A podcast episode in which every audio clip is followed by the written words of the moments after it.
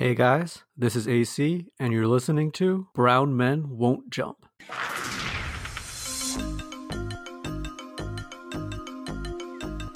Welcome, everyone, to the Brown Men Won't Jump podcast. Today, we'll be introducing you to the Wild Wild West. Or, as Dr. Dre once said, no, well, you welcome everybody to the Wild Wild West. So, I think that's touchable like Eliot Ness. All right, we have our usual round table today, uh, our, our nice uh, group of uh, brown experts, and one of to introduce the first one would be Anushan Ranasinghe, Yo, what's good, guys? and then Runga Yo. and Uswi, Howdy how. And then last but not least, our fearless leader AC Ranasinghe. What's up, guys? I'm glad that I'm the leader. That's I've been promoted. made you the leader? Okay, so the Western Conference. Let's talk about it, folks.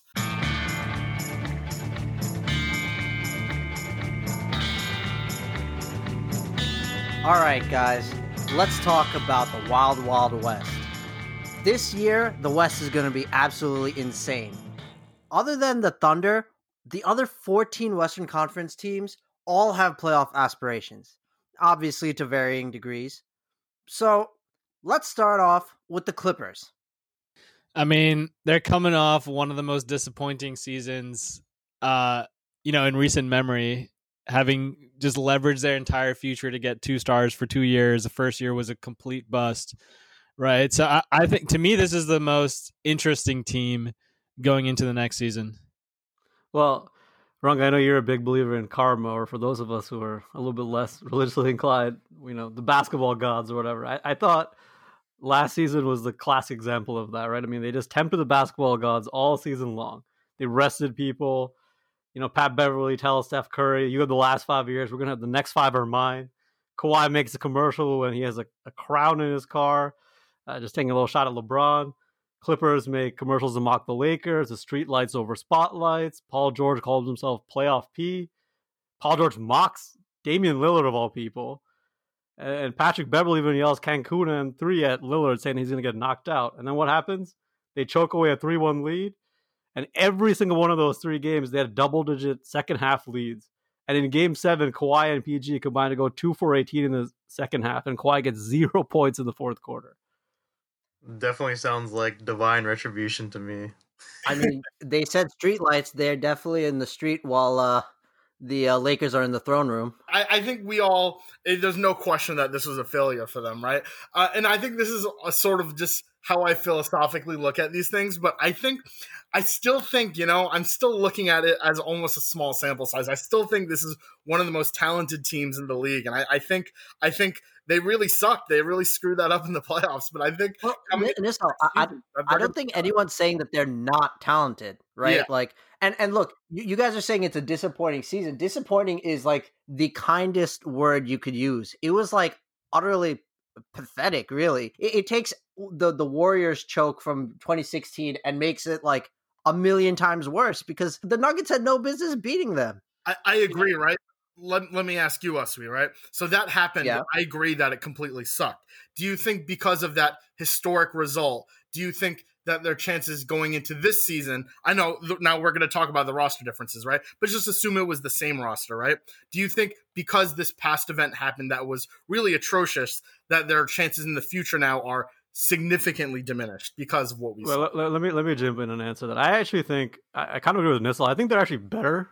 They got better this offseason in, in a subtle way. I mean, we'll talk about the Ibaka move maybe in a second, but they had a lot of bad luck on top of their horrible choke last season that kind of went against them. I mean, for one, they were sort of injured throughout the season, and then secondly, like we know that Zubac got COVID, um, Landry Shamet got COVID, and then you know you had Harrell having to leave the bubble uh, with the untimely death of his grandmother. You had uh, Patrick Beverley had to leave the bubble. Sweet Lou, although that's a little bit of a different situation. But before we get to why they got better, why don't we talk a little bit more, a little bit more about uh, their collapse? Paul George goes out and calls himself Playoff P.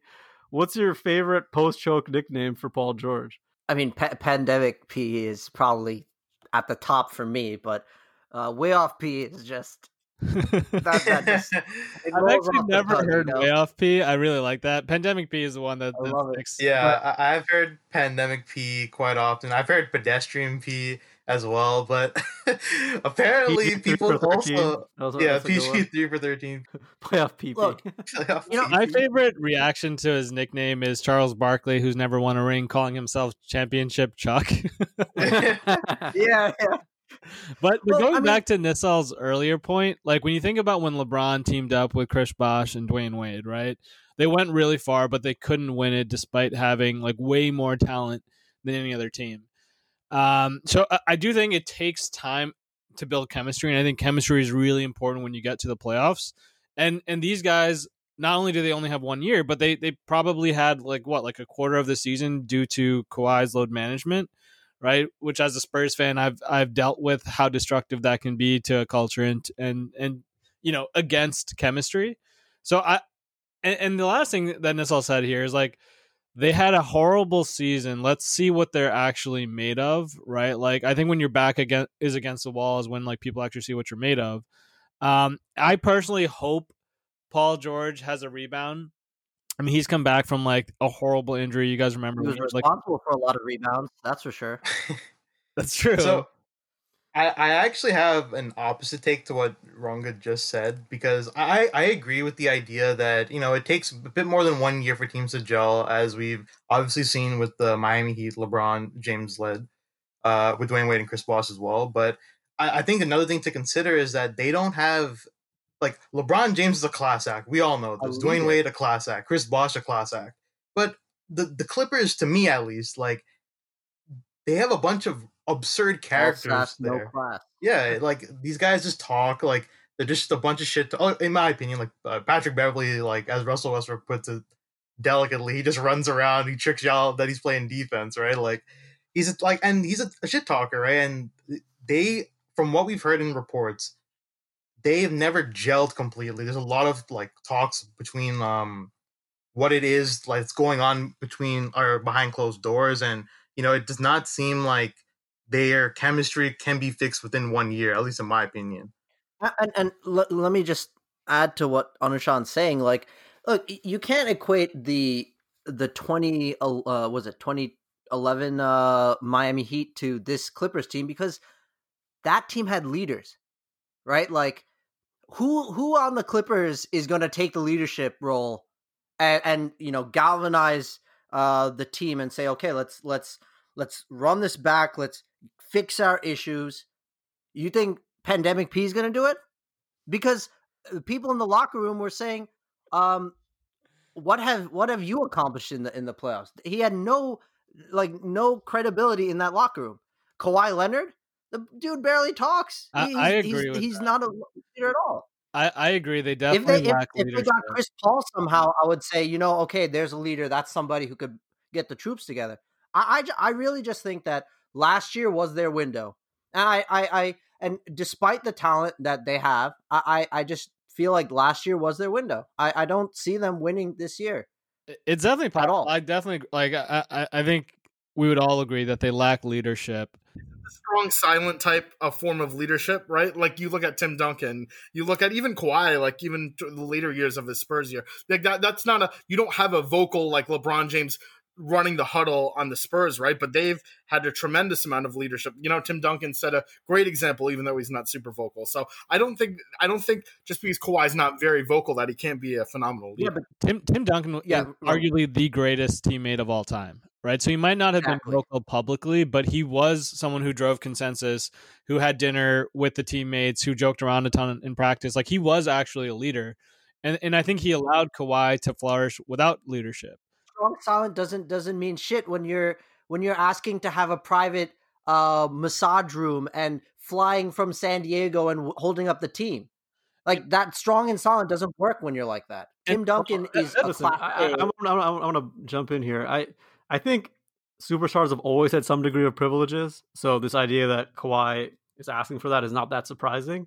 But I actually think Nissal's point is is like missing that the Spurs and the Raptors covered for Kawhi's lack of leadership because they had great leaders on those teams already in place. You know, like it's one thing to be you don't have to be this over the top vocal guy, but there is an element of leadership with guys like Kyle Lowry, guys like Tim Duncan, and let's not forget Gregg Popovich. My problem with Kawhi is that here's a guy who holds himself as one of the best players, and he is, no question about it.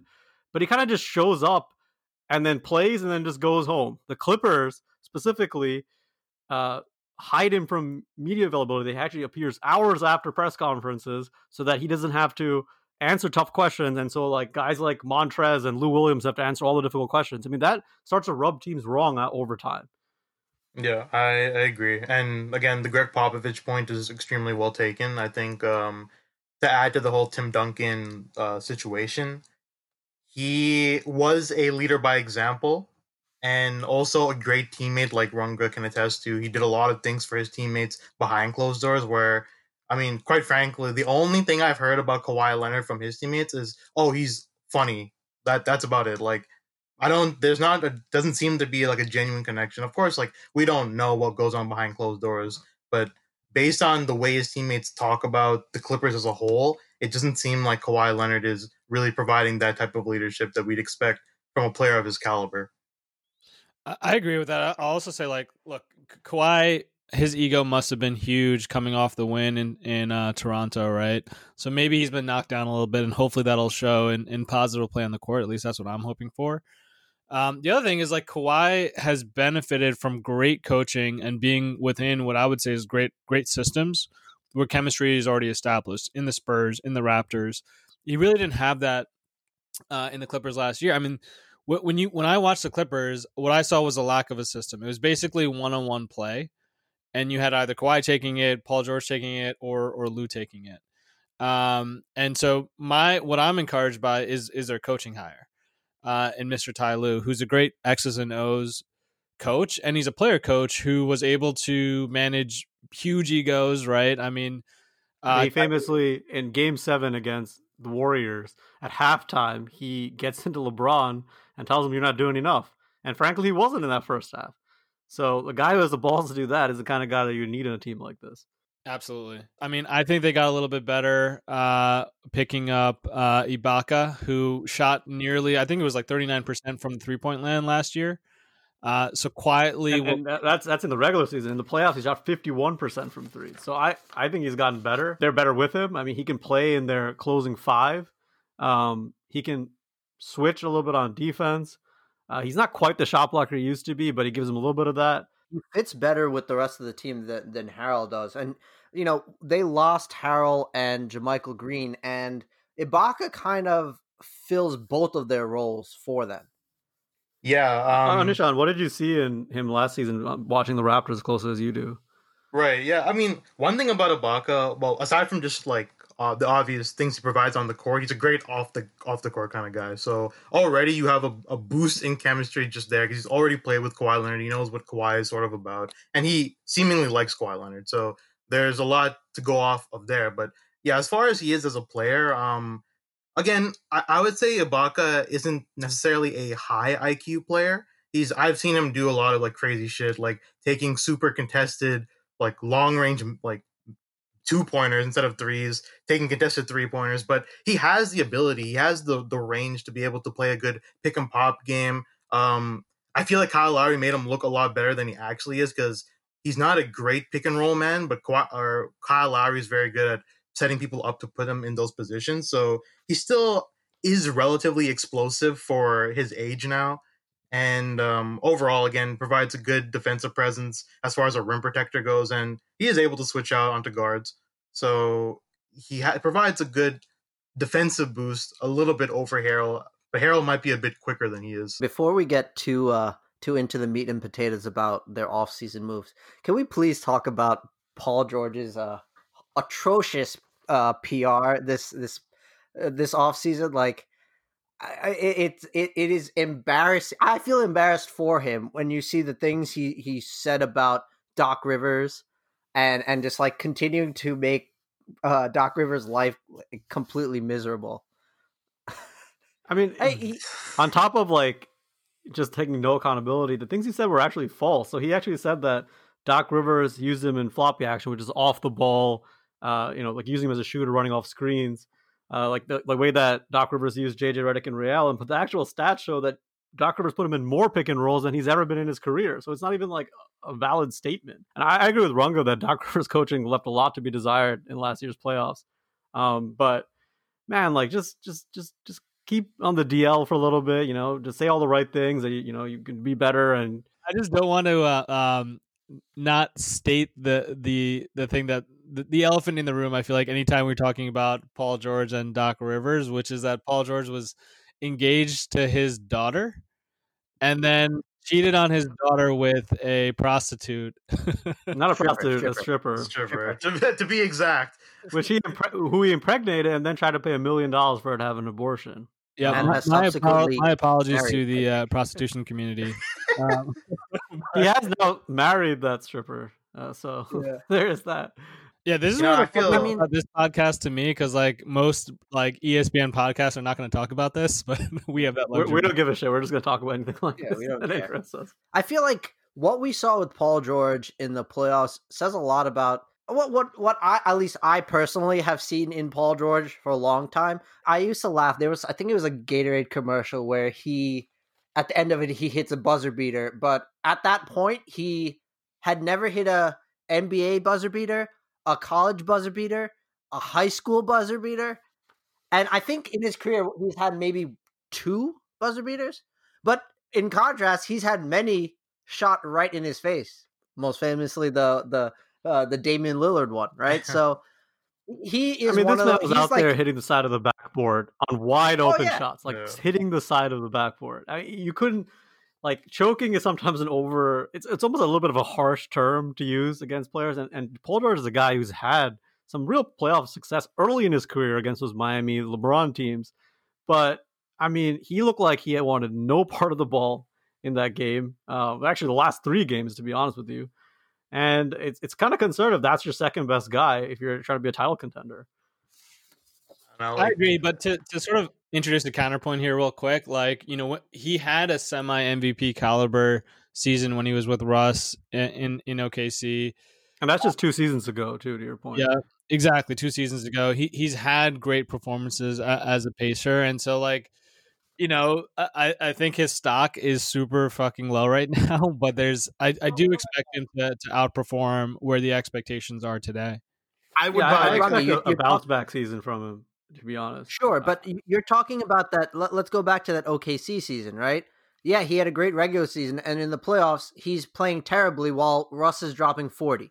Like, but he, he was injured in the playoffs. I, I think he had injured a lot of things that season. Sure, but it, it's he was it's pretty banged look, he, he's he's not he's not a big game player. He, he he's not a cojones guy. just to give a opposite, I guess, view, I'm buying Paul George stock and I'm buying options that are going to trigger for this playoffs. it really is unfortunate because back when he was with the Pacers, um, he was phenomenal. I think we can all agree. Like we, when we would watch him, he was definitely a top NBA player. And it's it, it's weird because it's usually when someone goes to play with someone like better than them, they can start to really like flourish, or like when they're not the guy.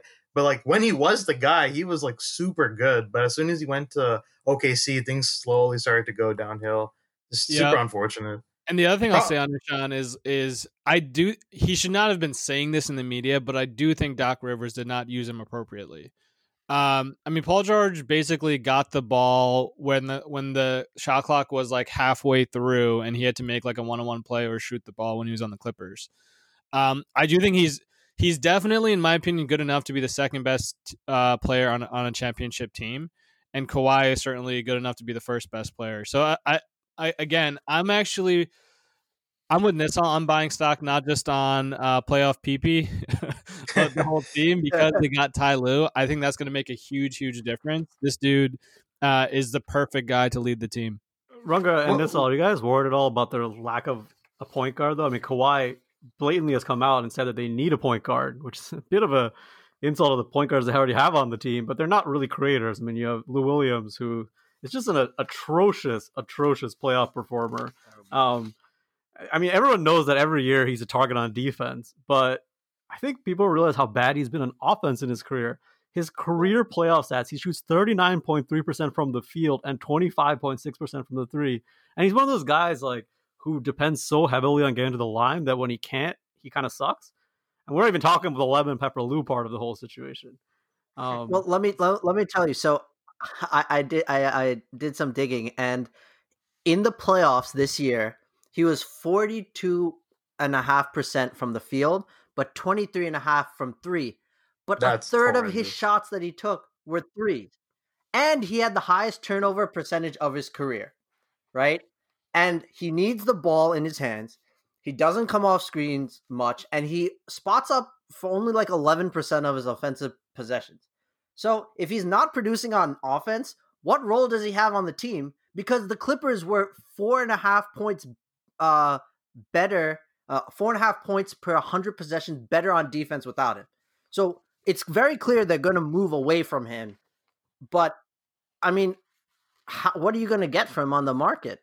I I guess a like a team that really just wants a spark plug off the bench might have him, but the production's just not there in the playoffs.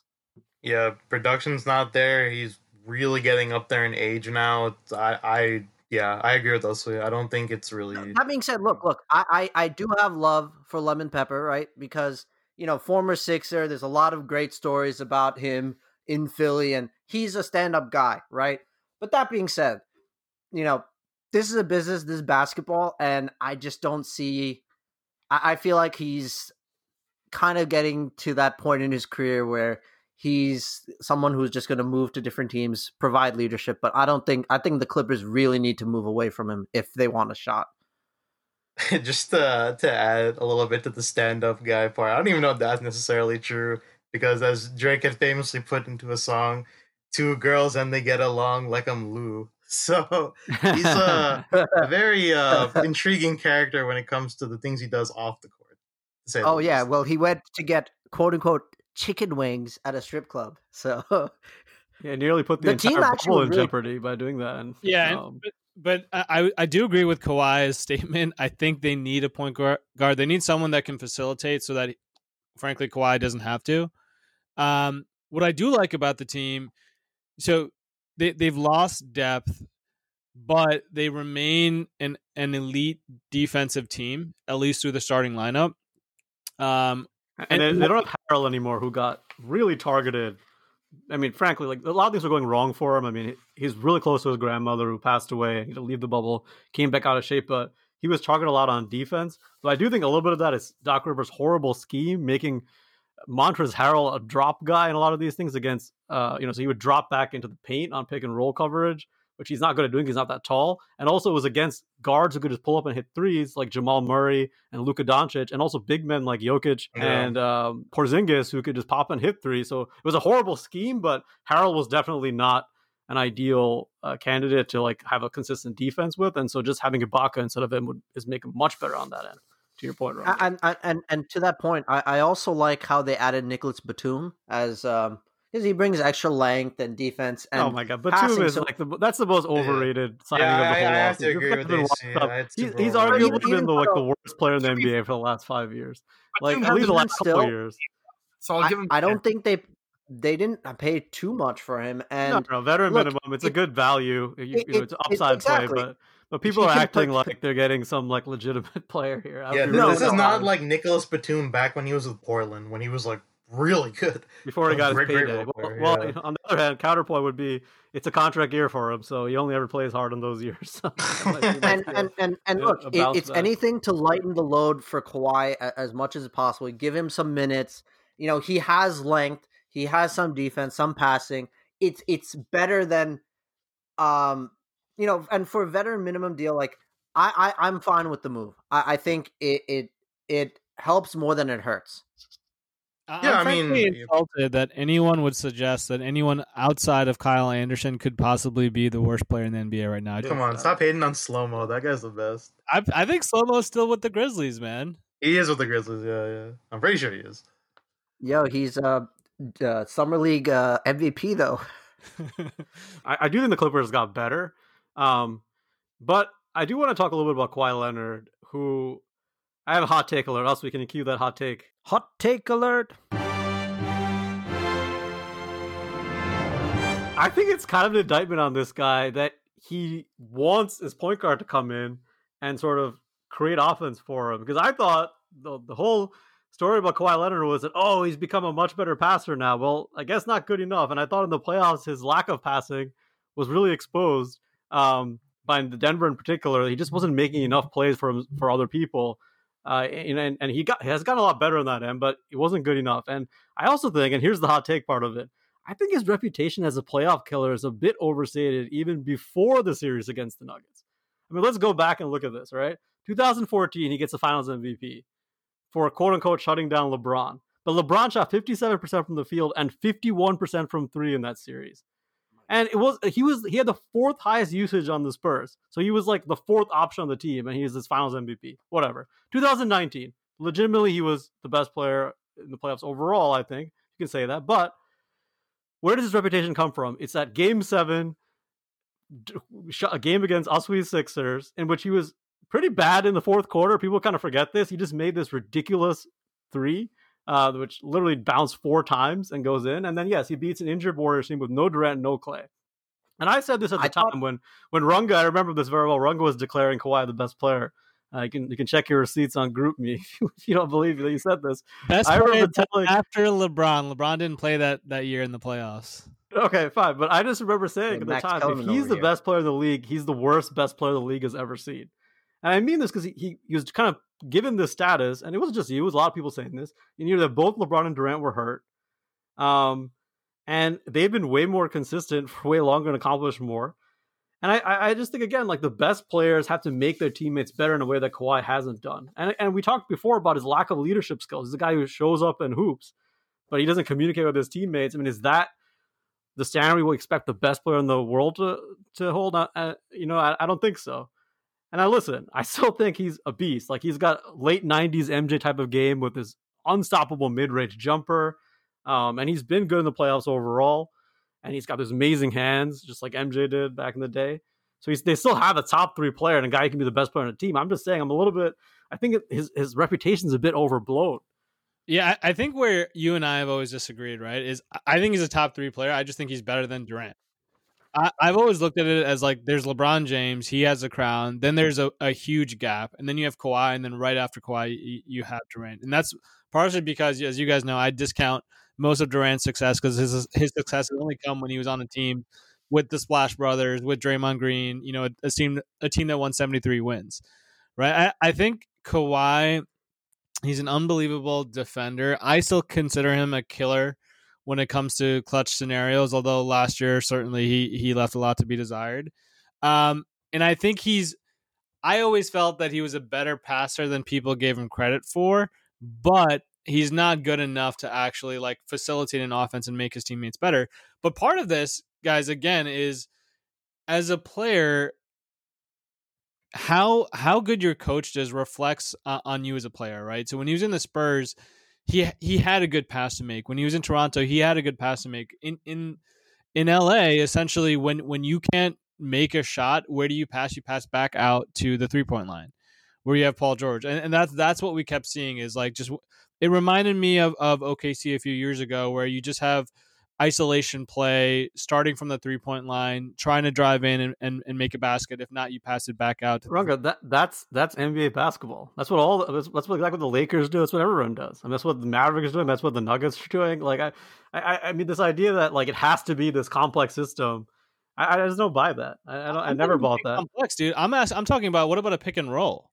Like these guys did not run pick and roll. So when you, when you look at the Nuggets, right? Like Jamal Murray um, and the Joker run a fantastic pick and roll. When you look at the Spurs, it was like Tony Parker and Tim Duncan doing that for a while. Like when I'm watching a team and you, you're not even running a pick and roll when you have that much talent on the floor, that's that's when I say there's a real problem. So who do you want them to run the pick and roll yeah, with, right? That, like, that's exactly what I, I was going to say. George, if you run with Paul George, they just switched that, and that's what kept happening to them. Like that's the obvious thing. Like that's the thing. Like people say that the two of them are a great fit together, and they are in the sense that defensively they can switch everything, but they're not in the sense that you can just other teams can switch against them as well, right? So now you're talking about either you're going to put Lou Williams on the floor, who's getting targeted on the other end, and then you, or you're putting him with Harrell or somebody like that, but then he's also becoming a target. Um, I mean, do you trust Zubac to be the roll man? Like, who's the guy that they're running that pick and roll with? I mean, I mean that's just... in, my, in my opinion, you have guys who are such talented scorers in Kawhi and PG. They just need a little bit of space and some movement. And you, you know, I feel this way. Like, I feel like a team needs to have some movement when there's like too much stagnation and no one's running off the ball screens or or screening for the ball, like that's a big problem. Wait, but And Paul you're right. George just claimed that, that all he did was run off the ball screens for Doc Rivers. Oh, hold on, hold on. I, I need to, I need to interject here because so the, the idea behind now we're just moving more into like basketball in and of itself, but the, the idea behind pick and roll is that you need floor spacing in order for a pick and roll to work. So having a motion offense when you're running a pick and roll set doesn't make sense to do in and of itself because you need Yeah. floor spacing because there's going to be think- help. I agree. I think they have had enough spacing. I mean, offensively, after the behind the Mavs, ridiculously efficient offense. They had the second best offense in the NBA. They had plenty of spacing.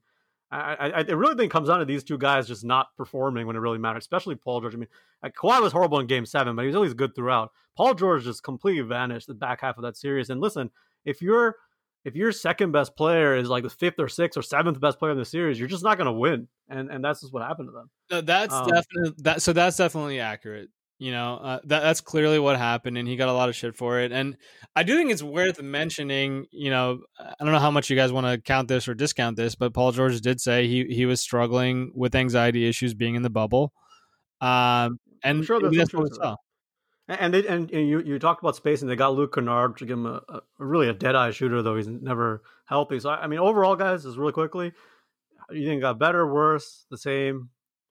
I, I, to me, I think they got marginally better, and I think they'll be a little, Little bit bit luckier than last season. So I would buy their stock, as Nissel was saying. I think they're going to be a lot better, pr- primarily due to the coaching change.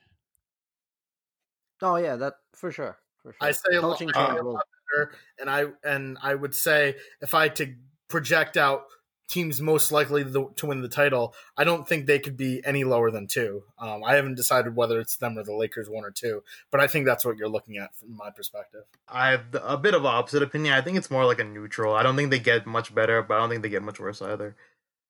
Yeah, I'm I'm I'm on on board with what Anshan said. Well, so Nissel brought up the Lakers. I I think the reason that the Clippers might not even seem as exciting what they did in the offseason is because the Lakers are such an incredible offseason. Um so Rob Pelinka is a guy that everyone shit on. Like he was the butt of every joke. You know, Woj and and uh Ramona Shelburne are out there accusing him of basically not knowing the salary cap. And now a year later it looks all looks ridiculous. This guy's like should be in my opinion, by far the front runner to win Executive of the Year. So they got they traded for Dennis Schroeder, but in in doing so they had to lose uh, Danny Green and also the uh, 28th pick, which was uh, Jaden McDaniels. Then they gained Montrezl Harrell, which in my for me is that's my favorite move that the Lakers made, and we could talk about that in a little bit. But they also added Marc Gasol, Wes Matthews, re-signed KCP, and also um, uh, re-signed Quinn Cook after waiving him, Markieff Um, Morris as well. And Mark, yeah, and and uh, but At a they had to let go of Ron. By the way, yes, they, and they then signed they- Markieff at a minimum, while his brother got $62 million more for play for the Clippers. Now, Marcus Morris is better than Markieff Morris. I don't think we all anyone's going to doubt that, but I don't know if he's $62 million better. and Yeah. and and then they also lost Rondo, Howard, and Bradley. So in overall, they got younger, and they just kind of got rid of all their old older folks. They, they I added a lot of offensive firepower, great. but also you also before we get to what you know how it looks, you forgot one of the biggest things that happened in the offseason, which is that they got Anthony Davis to sign a five year max, which nobody saw coming, and then LeBron to sign an extension as well. So now they have they're probably one of the only teams that have their core locked up for the foreseeable future as well. Yeah, to that end, I, I thought that those were the best moves that they made, and I think it's it shows like everything that they did prior to that was to make that happen. So certainly they they they won the offseason. I, I personally felt that what made this a successful offseason primarily in my mind was the signing of Gasol. Um, because I was a little worried that they were going to lose their identity altogether as like a, a, a big team that had uh, very strong defense, and Gasol, um, you know, I- think he's a lot better on on the offensive end than than, than the big men that they lost, but um, he's still going to be able to anchor them defensively, which which I thought was great. Undershawn, you watched Marcus all up close last year. There's some talk that because his bubble performance is so poor that he might be washed up. What does he still have? So yeah, it's really interesting because I what what I said about Serge Ibaka, I actually think the complete opposite with Marc Gasol because Marc Gasol is a player who thrives off of his IQ. So I, while I, he doesn't have the mobility and obviously he's a lot older now, right? But that IQ is something that LeBron can definitely utilize in and of itself. So he doesn't really like, as we know, like LeBron's really good at like putting guys in the right position to succeed. But Marc Gasol already has that capability himself. He knows what he needs to do on the floor. It's just a matter of if his body will allow him to to do that. He's a great shooter, as we know. Even though the the, uh, the bubble doesn't really exemplify this, we know that he's a good shooter. Um, he's a great like low post option if given the opportunity. Um, great screen setter. He knows the right spot to be on the floor offensively, defensively, as Runga said. He can be an anchor. He knows how to direct and guide people. He is controversially a defensive player of the year, as you know, he took that from LeBron. We can all agree that with that. But um, he has a defensive player of the year under his belt. So definitely a guy I think is a good signing, if not just for his ability, but also the leadership that he could provide to the team. Championship uh, pedigree as well. For sure, yeah. Absolutely. But uh, let me just really quick talk about Montrezl Harrell because I just really want to say this. I, I agree. The best move is uh, easily signing LeBron AD goes without saying. But my favorite move has to be Montrezl Harrell because everything we just talked about, um, like that wasn't working with the Clippers. This was kind of like the final nail in the coffin in a sense because look, the guy gets six man of the year. He's tight with the the old guard of the Clippers, the guys who did uh, they overachieved um, in the 2019 playoffs, right? And and now he he he goes across the uh, hallway to the Lakers locker room, and you know it's kind of like the big brother taking the little brother's toy or something. You know, it, it, just it, it, weakens the Clippers uh, in in, yeah, a, in a way, and, and, and, it, like, it, hurts the morale. And the thing is, like, even if you said, okay, Serge Ibaka is better, they could have still kept Harrell and used it as a trade to somebody else. They could have used that to get a point guard, for instance. They just lost that asset altogether, just walked off the door to their rivals. And I, I think that so Harrell, the, the Lakers signing Harrell has been really criticized by the NBA hipster types because they're looking at this like poor bubble showing and saying, oh, he's not going to fit, he's bad on defense, and they're looking at the stats of the when he was on the court versus off the court, and totally missing that he was totally misused by Doc Rivers. Um, well, first of all, let's let's not forget, like I said before, his grandmother passed away, and and he's like, there's not like some grandmother you're distant with. He's super tight with his grandmother, and it was it was really a tragedy for him.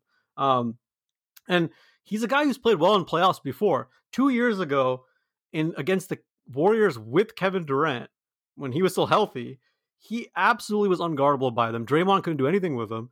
The first two games, he basically made every single shot on the floor, and they they stole a couple of games in that series, mostly because of Harrell, to be honest. And like I said, Doc Rivers totally misused him in drop coverage, which is which is not what he's good at doing because he's not that tall, right? Um, and also like his plus minus numbers are deceiving because he's he was always paired with Lou Williams uh, and Landry Shamet, who are both really bad defenders, while Zubac was always paired with Paul George and Patrick Beverley, two of the best in the game. So that's why you can't just like look at a number and and and, and figure everything out. You gotta look at the film. And I also think the Lakers and the Lakers can cover for him in ways, right? Because like you know, Runga mentioned Gasol, but like him, Davis, and even LeBron, all those guys can provide the rim protection that the Clippers guys weren't doing with them, right? Um, and the Lakers also blitz coverages a lot. So like remember what they do in Portland and, and Houston where they send two men to trap the ball handler and then it's a lot of scrambling behind. Well, you know what's really good for scrambling? Speed. And that's one thing that Harrell does have for a center. He's really fast. Um, I, I totally agree. Is, he, uh, just, just to interject real quickly here, he was really exposed last season against the Nuggets when he had to guard a, a larger Joker, right? Extremely skilled and, and much taller players, seven footer. And the other thing is, this dude is capable of scoring 30 points a night. You know, he did that practically, you know, scoring 25 to 30 points every other night during certain stretches last season. When In you limited have, minutes. Like exactly, like, we go by like a points per possession basis. Like he's one of the best in the NBA. He's a legitimate elite scorer. Um, and that's that. That makes it really scary to me because when you put a guy like that as a role player on a team like the Lakers, just coming off a championship, that like that that makes him scary good. You mentioned role player. That's the key thing. If he's really killing them on defense, they can just take him off the floor. They like they can always put AD at the five and LeBron at the four, like they did in nut punch time in Game Six, right? Or when it really mattered, that's what they'd go to. So they don't have to play him if he's really killing them. But um, we've talked a lot about what he does, like you know how we can the Lakers can cover for him, but offensively, he also just gives them this isolation player they can throw the ball to. He can post up well. He has all kinds of weird flip shots, kind of a little bit Antoine Jamison like, where he can finish weird, uh, like difficult odd angle shots around the rim. And he's actually a pretty good passer out of the of the short roll. If if teammates try to like trap LeBron, he can like dump it off to Harrell and he can make the right read a little bit like Draymond does. So I think overall he, he brings them a lot of skill and talent and just youth. I Yeah, love the it's, uh, Jamison nod. Yeah, I agree. The Antoine Jamison's a really cool uh comparison.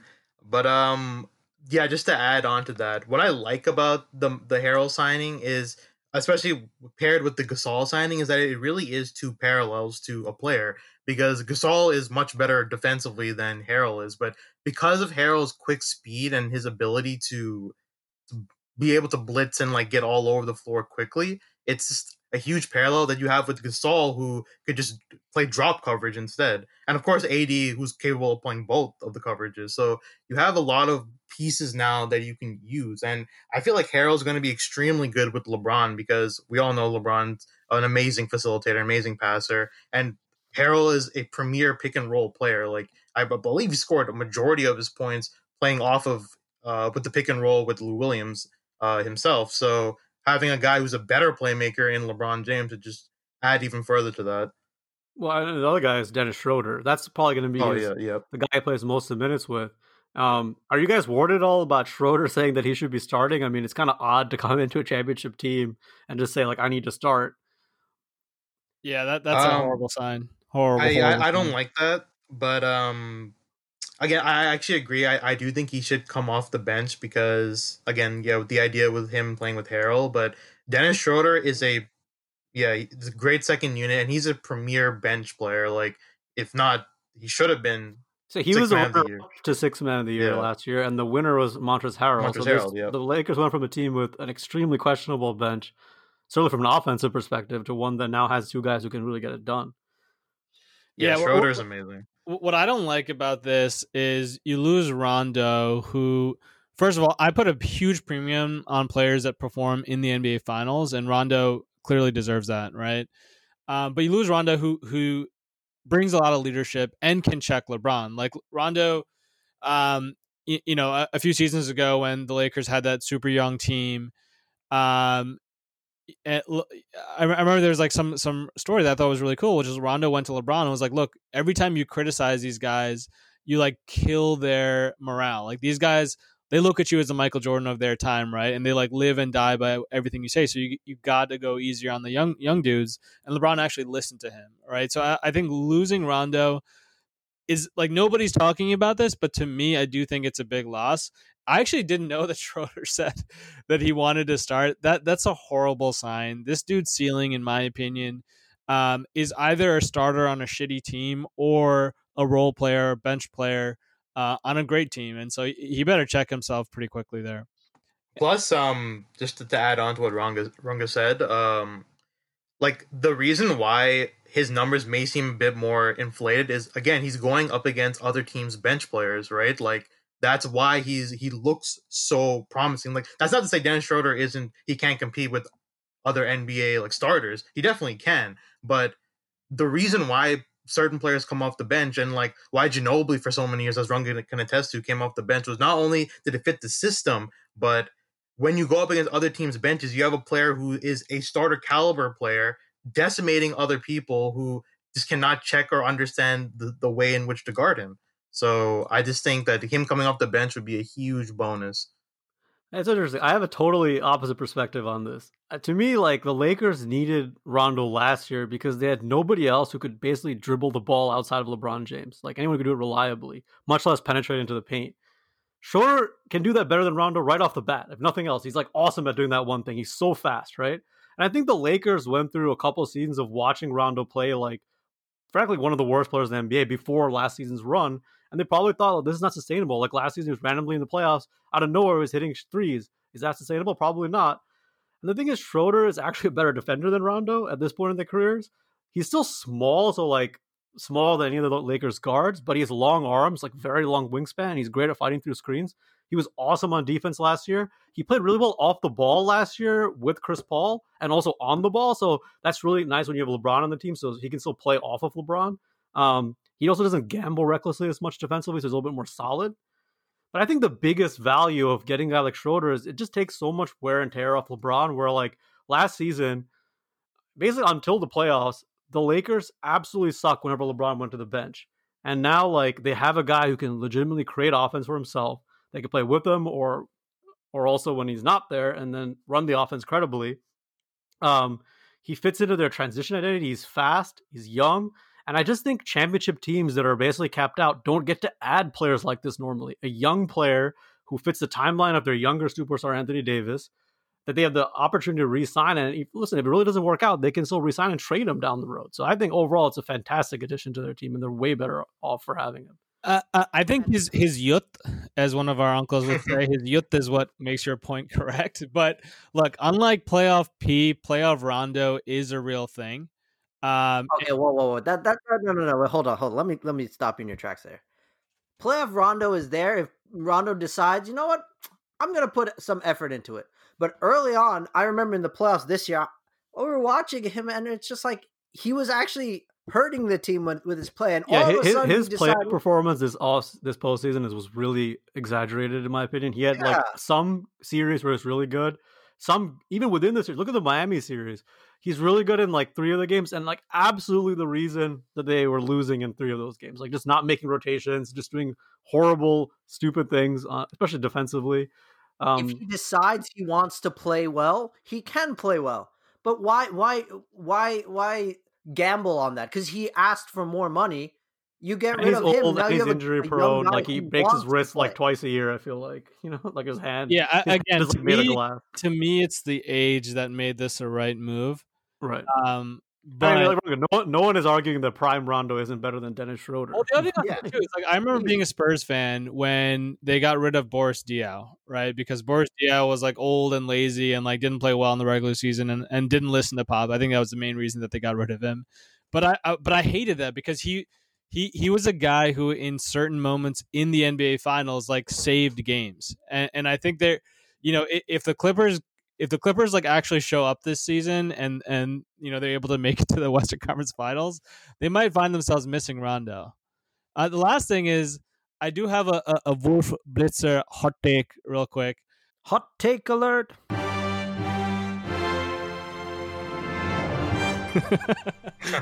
um, I, I think the Lakers had a great offseason, but I think it was to the detriment of the NBA. And I say that because it was so fun for me to see a championship team that eh, people haven't really talked about this, but they basically did not fit what every NBA analyst was saying was required for a successful team, which was three point shooting, pace, and space.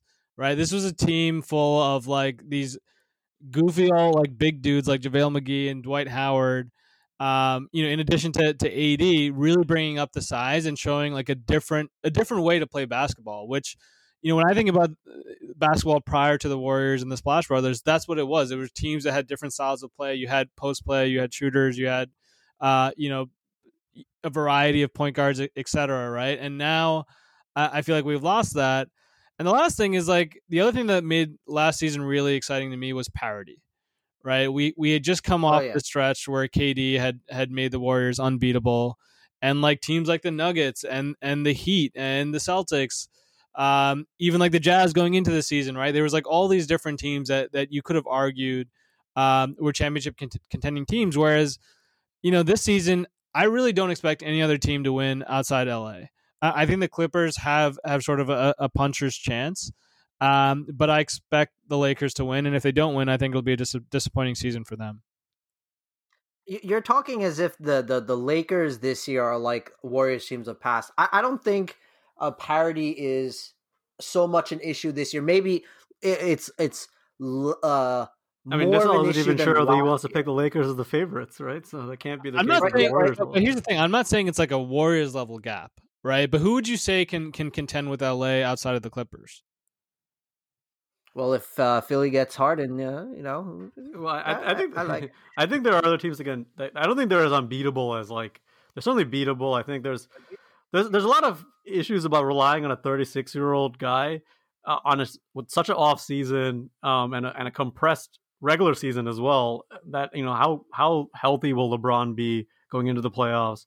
How much wear and tear? I mean, that, I think that is the value of getting the Schroders and the Harrells. Um, I I do want to push back on your idea that they're going to be a different identity in terms of like. I still think they're like a very different team than any other team in the NBA because they're still going to rely more on the post up than anybody else. They still are a team that's going to employ at least three guys who are centers and Gasol, Davis, and Harrell. Uh, and then on top of that, you know, they're, they're going to play big with guys like Morris and, and LeBron and even like Kyle Kuzma. So they're going to use size. And, and I think they're, they're very much still like this transition plus post up team that they were last year. I don't think they've really changed that at all.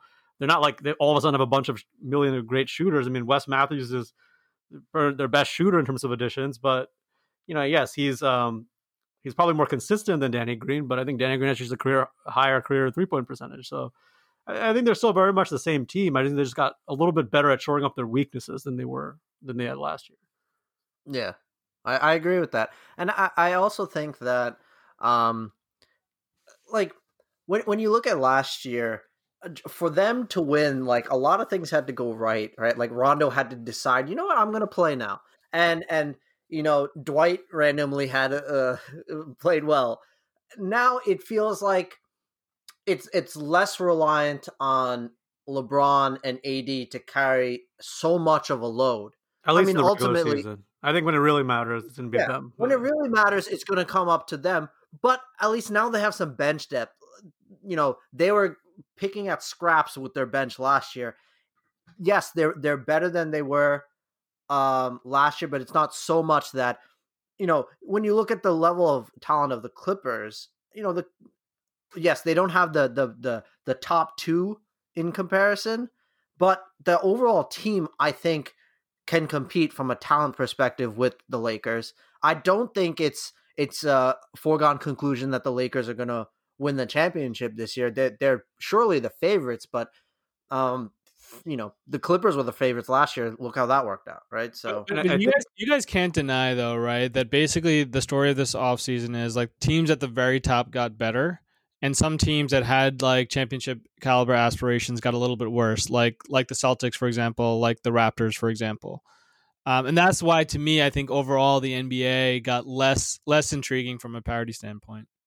No, I I, you... I, agree with that actually. Um, and I, I, it was quoted earlier that I said, you know, I'm not sure, um, one or two whether it's Lakers or Clippers, and that's certainly true, right? Um, but it's still one of these two teams. You know, it's it's it's not. I'm not saying you know. I think the Nuggets are making that leap, or Dame Dolla is really going to be stepping up this year. Um, the or or that Luka and them are really make, ready to make that leap. Those things could happen, but um, I re- it does seem like a an LA show, and then everyone else is going to try to make up as much ground as they can.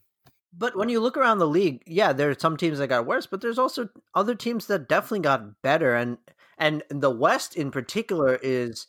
It, uh, you know, East is its own also, conversation. We'll have also, day, but... you know, I think we've we've done enough on the LA teams. What is one of those teams that you think has gotten better in the West? Um, I, I think Portland really is interesting to me. I, I, totally agree. You know, I don't know if they've gone all the way to the level of the LA teams, but they've gotten way, way better. I mean, if, if I'm like adding Covington, bringing back Kanter, you know, getting rid of uh, Trevor Ariza, Mario Hezonja, like adding Derrick Jones Jr. So Mario uh, Hezonja, you know, we talked before about who might be the worst player in the NBA. I actually think he was the worst player in the NBA last year, he was. and he was actually getting rotation playoff minutes. To me, Portland's always been one of those teams that have just never had good enough forwards. So teams would just trap Damian Lillard. It's happened for years when they faced the Warriors. The Warriors would just trap them. And even last year, the Lakers would trap Lillard. No matter how great he is, they get the ball out of his hands, and their forwards just can't make enough plays. I think Covington um, gives him a, a, legitimate three and D again. I don't think he's quite as good a three point shooter as probably you want him to be, but the other thing is like they they have forwards now who could play some defense with Covington being a really good sort of team defender, uh, defending at the rim as well. Derrick Jones Jr. is pretty much an elite wing defender elite. if you look at the numbers. Um, yeah. And they got Melo back, who had some really nice moments for them last season. So their forward depth is better, and then their centers having Nurkic back, healthy for a full season. He's their third best player. They're so much better with him. Um, and then Zach Collins is the wild card. I mean, if he can be the player that we know he can be, and actually stay healthy for a change, he gives them that four slash five who can hit threes and also play defense and, and really just open their whole team. Yeah, Zach Collins is a pretty good, complete type of player, and I also think it's really interesting to note that with the like the re-signing of Melo, it's the first time that well, at least the what I know, it's the first time he's really open to actually embracing a bench role. You guys remember, like he was the type of guy to like never want to come off the bench, and even when he did, like it was just like I can't even remember if he did fully, but he'd start. He'd be so adamant about starting on teams. So to him, to make this step, it definitely is good for chemistry issues. So I totally agree with that, and I've been a, lifelong Melo fan since uh, he was playing at Syracuse. It's great to see him embrace his role. Um, I thought he did excellent last year. But all that being said, I don't expect the Blazers to really outperform where they were last year all that much. You don't uh, expect them to have to play into the playoffs to, to get into the playoffs? No, I do expect them. All right, I expect them to be sort of like a bottom of the barrel playoff team in the West. Um, I, I just think you, you don't you don't see a top four seed for them. You see them as like a six through eight kind of or five sorry five through eight team. I guess it's hard to say. I, I I have to take a closer look to to determine like rankings. When I think of a team like them, right, like the next step for them is to be able to compete with the Nuggets, in my opinion, to be able to uh, be like you know significantly better than um, uh, Luka and, and, the Mavericks, and, and I don't think they quite accomplished that this year. I mean, I think a big problem for them is like every time they go, they play an elite team, it's just too easy to shut down um, they're very talented backcourt just just due to height alone. So I, I feel like they really needed a, significant push to be able to get to the next level. Um, I, I, think they've gotten better, but I think they're more or less um, go, going to achieve the, the same that, that, they've done in the past, which I think is okay. By the way, like not every team is going to be a championship caliber team, but but that's my opinion on on uh, Portland. A lot of it does rest on the fact of what AC said about the wild card, Zach Collins. Like I, am pretty big on Zach Collins, and I think he was really unfortunate that he was injured in the playoffs uh, last year. Not that I, I or sorry, this year, but not that I uh, think that he would have they would have won with Zach Collins, but they would have made a lot more interesting and would have given him a lot more experience. It just because, makes the margin for error less to have a guy yeah, like that. You know, because like again, like he he's a pretty for his size and what he does, he's a complete player besides being able to like play make, but he can do the things you want out of a 6'11, 7 footer that most teams would really want to have on their squad, right? So if he can develop into a very solid piece for Portland, I think that would be really good for their future going forward. And and and not just that, they like they are better defensively than they were last year. They have more depth uh, in in in the wing spot and in the center spot than they were last year. You can have Enes Kanter come in and back up Nurkic or whatever. And if if if if if if his defense is is bad, you could throw Harry Giles, who they got on a veteran minimum. He's just 22 years old, and he, he's a great passer and defender, and he's a lot of upside. Um, so there's a lot of, I guess, they're, they're untested commodities because you know Giles was on the Kings for most of his for basically his entire career, and so I, I just feel like they they have improved. They have a better shooting. They have you know, you're talking about the lack of size. Well, they just added a ton of size to their team. I think they added size, you know, like, but not in their back, not in their starting backcourt. Um, and, and that actually, to, to, your point, uh, this is something I've been thinking about. Like, is can a team even win with two guys that small as your guards? Because yes, you can add size on the on the wings and in at the center position, but like we've seen time and again, right? The really great players, like guys like LeBron, will just attack the worst defender over and over and over and over again.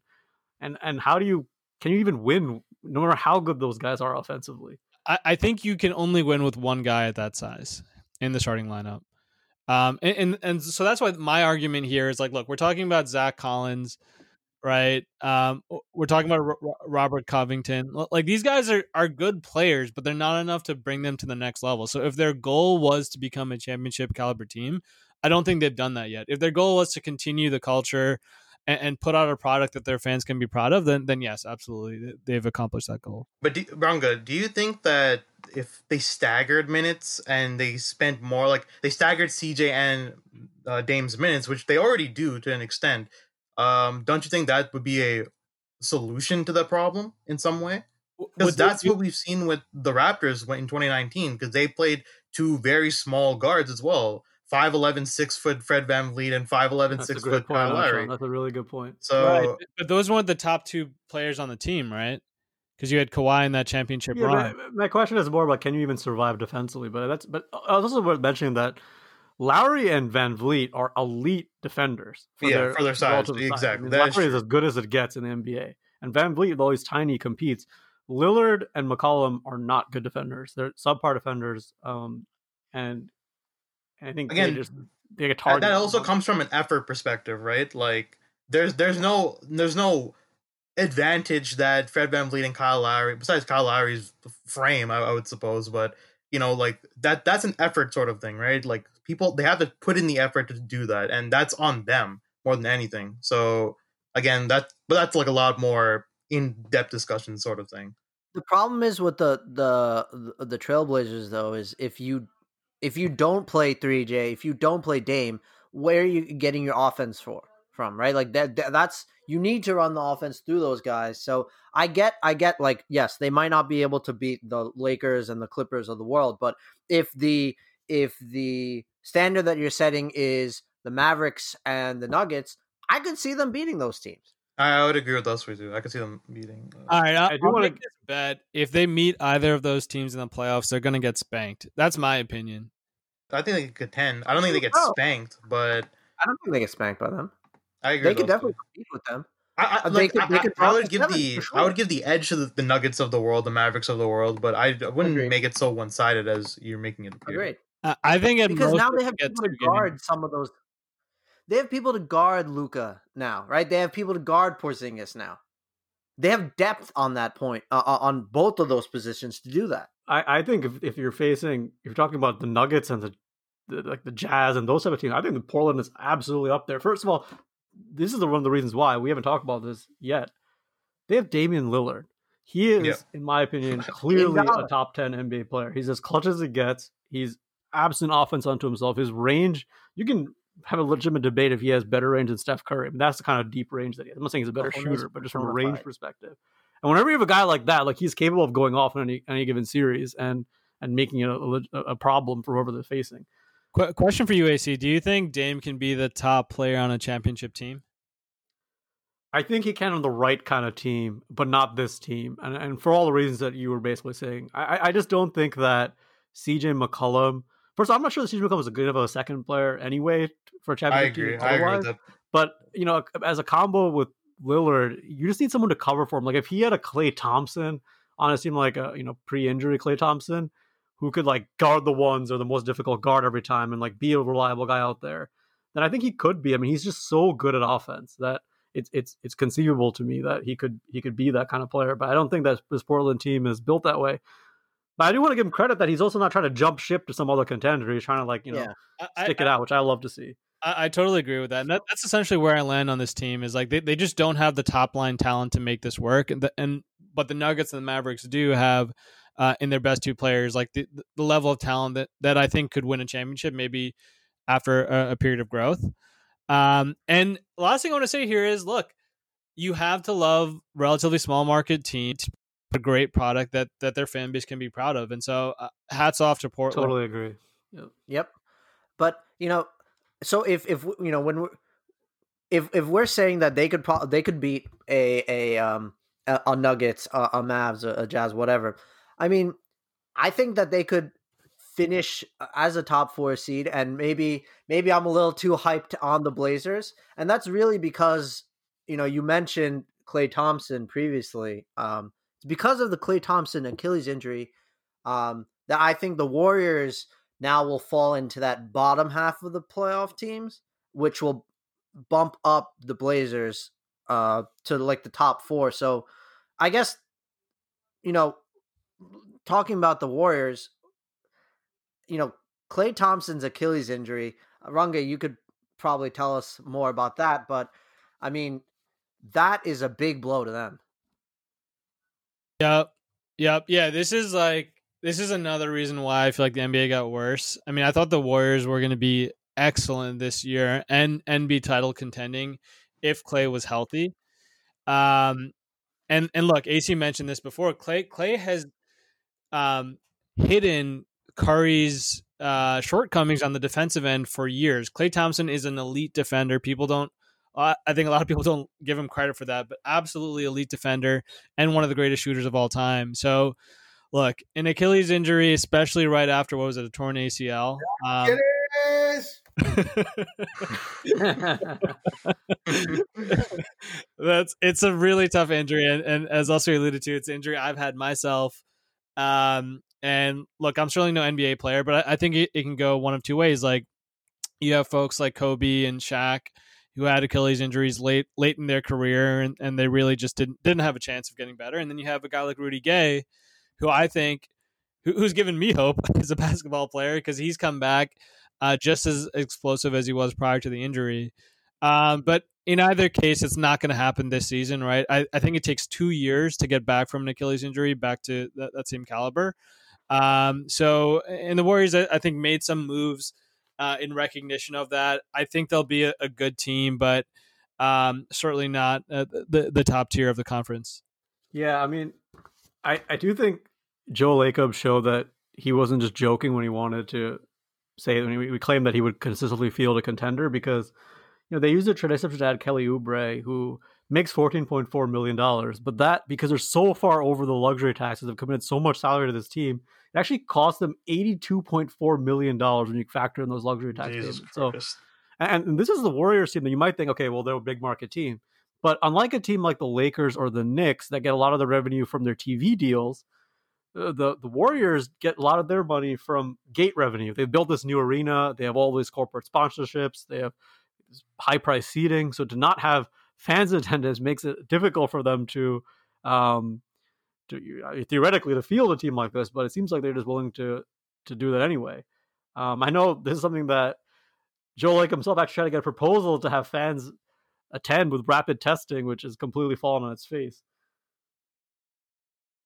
Yeah, I, it's it's uh it's sad to hear, and I actually think um yeah, which uh, I heard that uh proposal failed, and I think the San Francisco mayor actually um I think earlier this week was caught um dining in at a Michelin star restaurant after. Uh, after uh, failing that proposal. So not a great look for her. Um, but yeah, uh, Joe Lacob's taking L's everywhere, to be honest, with this uh, Klay Thompson um, injury, with this uh, proposal. It's just not a really good look for the for the Warriors. Unfortunately, we spent the last you know twenty minutes talking about how Portland could possibly you know compete with the Mavericks or the Nuggets, right? Essentially, like can they compete for the silver medal, right? And that's like well, the Warriors actually had a chance to really compete for that gold medal this year. They were really that one team that really could have broken into that LA, you know, wall that's LA's stronghold, and it's just so it's so sad and devastating to hear. You know, I mean, the one thing that might potentially change their franchise trajectory a little bit, not just this season but going forward, is getting James Wiseman with the second pick of the draft.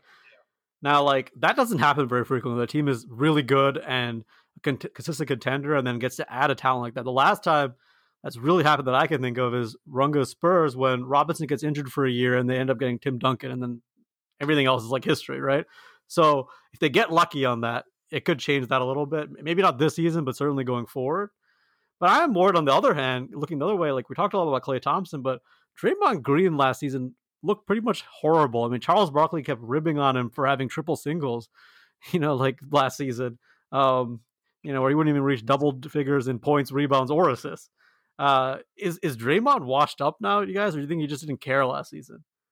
I, I would Uh, think that he just didn't give a shit. I wouldn't call him wa- washed up yet. Why would he? There was there was nothing to play for yeah, last year. I, I agree. Nothing to play for. Um, again, he's a system player, right? Like we all we all know this. He's a system player. So, but he thrives in the Warrior system. He does everything he needs to do extraordinarily well in that system, and he does like for Draymond to be effective. Like the triple single thing doesn't really matter that much. It's it's fun to poke fun at, but like he's not the reason. Like he's a contributing factor, but he's not the main reason why they win games, right? Like they win games with the Steph Currys and Klay Thompsons of the world, and he's a piece that accelerates that offense and the, the backbone of their defense. I So mean, I, He, he was their d- defensive anchor throughout all their championship runs. So I- sure, yeah. but but I tend to Is there some is there some worry that defense more than most things declines with age, right? And he is getting to his thirties now. He's kind of undersized. Even a little loss in foot speed would make a big difference for a guy like him. And his shot's been pretty much gone for the last five years. You know, at least since like 2016 onward, it's been horrible. Shot is Um, like like hilariously atrocious. Um, where where I don't want to count them out too much is like I do feel like these guys, a lot of these players are champions, right? uh, In in their character. So you know, I, I think KD does not have that championship heart or whatever you want to call it, but Steph does, Klay does, Draymond does, and and I think like these guys are. You know, I'm sure Steph is itching to get back on the court after breaking his hand last year, so I think he's going to have a great season. Man, it's gonna, be, it's gonna be so nice having him back. I mean, just just like he just brings something that I think the NBA was missing last year. We're talking about some of the reasons the NBA will be maybe potentially worse with having Klay hurt. Just having Steph back at all will be so awesome. I mean, he Yeah, just he just box office whenever he plays. Uh, on and off the court. I also love his personality. He's fairly like he's relatively vocal, politically speaking, and yeah, I, I I agree. Okay, I respect the hell out of him. Yeah, absolutely. I mean, he's the best shooter to ever play, right? He's he's he's the player that's inspiring a generation um, with his shooting. He changed the league. Yeah. Ways. Yeah, you guys were talking KD, Klay, uh, K- KD, um, Kawhi earlier. For me, I like Steph more than both of them. You know, so for me, this is Do you very. think he's we, better we than need have a of who's the second best player in the Oh NBA argument one of these Oh That, days. that is a whole other discussion to have. I mean, he's God. got to play a little defense before he gets in that conversation. Come on. Yeah, right. Like But but the, it definitely is interesting with Steph. Like we've never seen a player have this much gravity before, right? In terms of his offense and what he does. So definitely going to be fun to see how the Warriors uh, will run their offense next year with Steph at the helm. So should be a lot of fun. Yeah, I'm actually really thing- curious kind of how- Wiggins has not come up at all in this conversation. I It's totally testament to forgot. Wiggins' Actually, Perception he, or he hasn't showed up in the NBA his entire career, so why should he show up Yeah, here? he- People just look at he just he doesn't play hard. But now he's kind of in the ideal situation. If he can't make it work here, I don't know if he can make it work anywhere. Right? I mean, uh, uh, um, to me at least, unless he becomes a prominent jump shooter and refines his offensive game a bit more to be able to play off of screens and with a lot of movement, I don't think he has a real good place in this Warriors team. It was similar to like D'Angelo Russell. Like I love D'Angelo Russell. I think he's a great player, but his system, the way he plays, does not fit into that system. He's a very pick and roll intensive guard, right? So and they don't really run sets like that.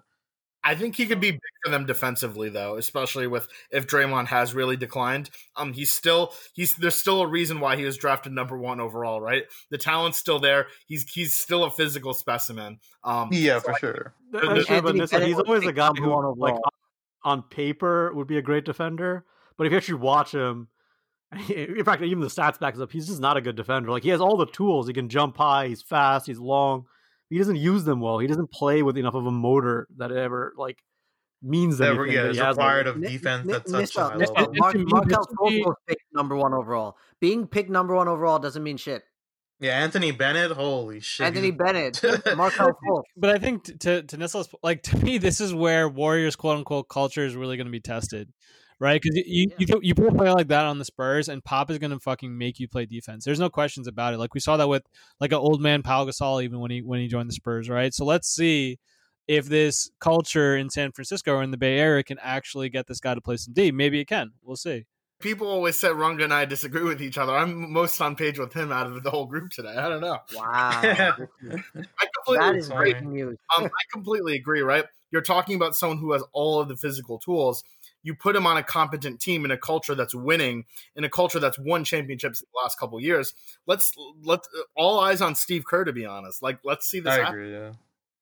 And, and and that also goes for like Steph. I think to a little bit too. He's a little, something to prove here for Steph Curry, right? I mean, I don't think any one of us are expecting these guys to be title contenders, but I'd like to see Steph carry a team like this. He's more than capable of doing it to at least become like a relevant playoff team and make some noise in the playoffs. Maybe get to a second round or something like that. Do you guys think that's going to happen? Is where do you see this team finishing? I, I I think they have that uh, possibility. I, I mean, for a lot of reasons, I don't want to count them out j- just yet. AC, like I, I think I totally agree. Steph has a shit ton to prove right now. He's going to come out uh, playing really hard. We'll see what the what the system does with, with Wiggins. He needs to actually be the MVP in the playoffs for a change. Yeah, Oh, last uh, 2019. I, I think uh, this team can be better than Portland next year. I, I'm They can be. projecting. They absolutely I'm can. be. projecting somewhere between like fifth to eight seed. I agree. There. I, I this, I'm in the same place. That doesn't mean they wouldn't be like the team that no one wants to face in, in the in any round, but uh, there's still so much left to talk about in the Western Conference. I mean, we haven't even touched on the Jazz, the Nuggets, the Mavs, the Suns, Runga Spurs. Yo, show some love to the Kings too. Yeah, yeah, for sure, for sure. We'll do all of that and more in next episode. Western Conference preview, Wild Wild West Part Two.